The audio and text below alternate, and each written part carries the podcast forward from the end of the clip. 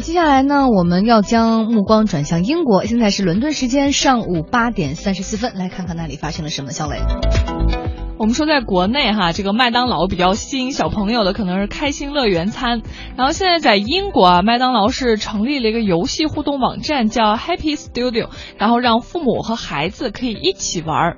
最近呢，麦当劳就升级了它这个 Happy Studio 啊，现在呢，它不仅包括网站，而且还包括这种移动端。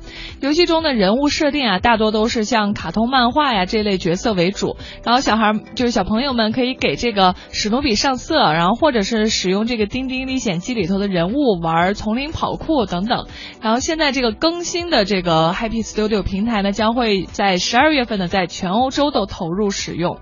而且啊，在这个线下门店上呢，麦当劳也有变化哈。原先呢，我们都知道麦当劳是一个这种 M 标志，一个那种金色的像大拱门一样的。然后现在呢，被替换成了一个电池形状的汉堡。就这个是什么意思啊？就是其实是门店给大家提供的新服务，免费充电。不过这个免费充电啊，不是说里头有很多插插头，然后你可以就是这种充电的服务，而是一种叫做 QI 的一个无线充电技术。不过现在啊，这个 QI 无线充电技术也不是面对所有的手机，比如说像苹果手机现在就还不行，还要自备这个充电设备。